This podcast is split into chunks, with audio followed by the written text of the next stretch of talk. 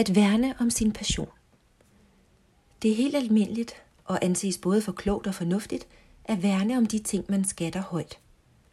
Der er dem, der vælger helt at gemme deres værdigenstande væk, i bankbokse, på andre lokaliteter, bag lås og slå, og i skrigen, der kun tages frem ved særlige lejligheder. Andre viser dem gerne frem bag udstillingsvinduer og stiller til skue i montre. Mona Lisa er som bekendt bag glas og alarmer og forsikret til himlen. Ja, vi betaler sågar for at opbevare vores værdigenstande. Det skal ikke være lige til at røve eller besudle og sætte plet på. Når det kommer til de ting, vi ikke kan se, kan folk være anderledes uforsigtige med deres indre værdier. Vi lader folk komme helt tæt på vores drømme og idéer med deres dumme vurderinger og analyser. Vi giver dem direkte adgang til vores indre Mona Lisa. Værsgo og tag det dyrebareste, jeg ejer. Vi ignorerer helt det faktum, at det ikke er deres drøm, men vores helt egen værdifulde drøm.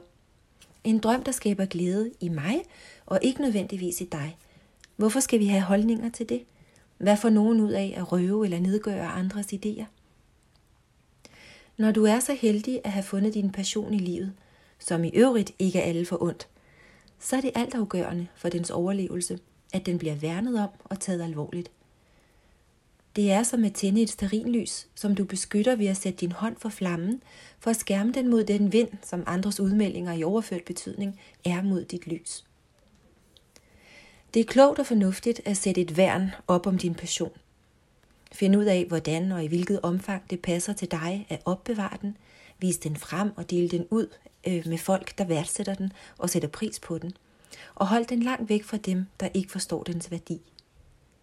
Bær den og ær den, og lad den kaste glans over dit liv, som de kronjuveler, din passion er for dig.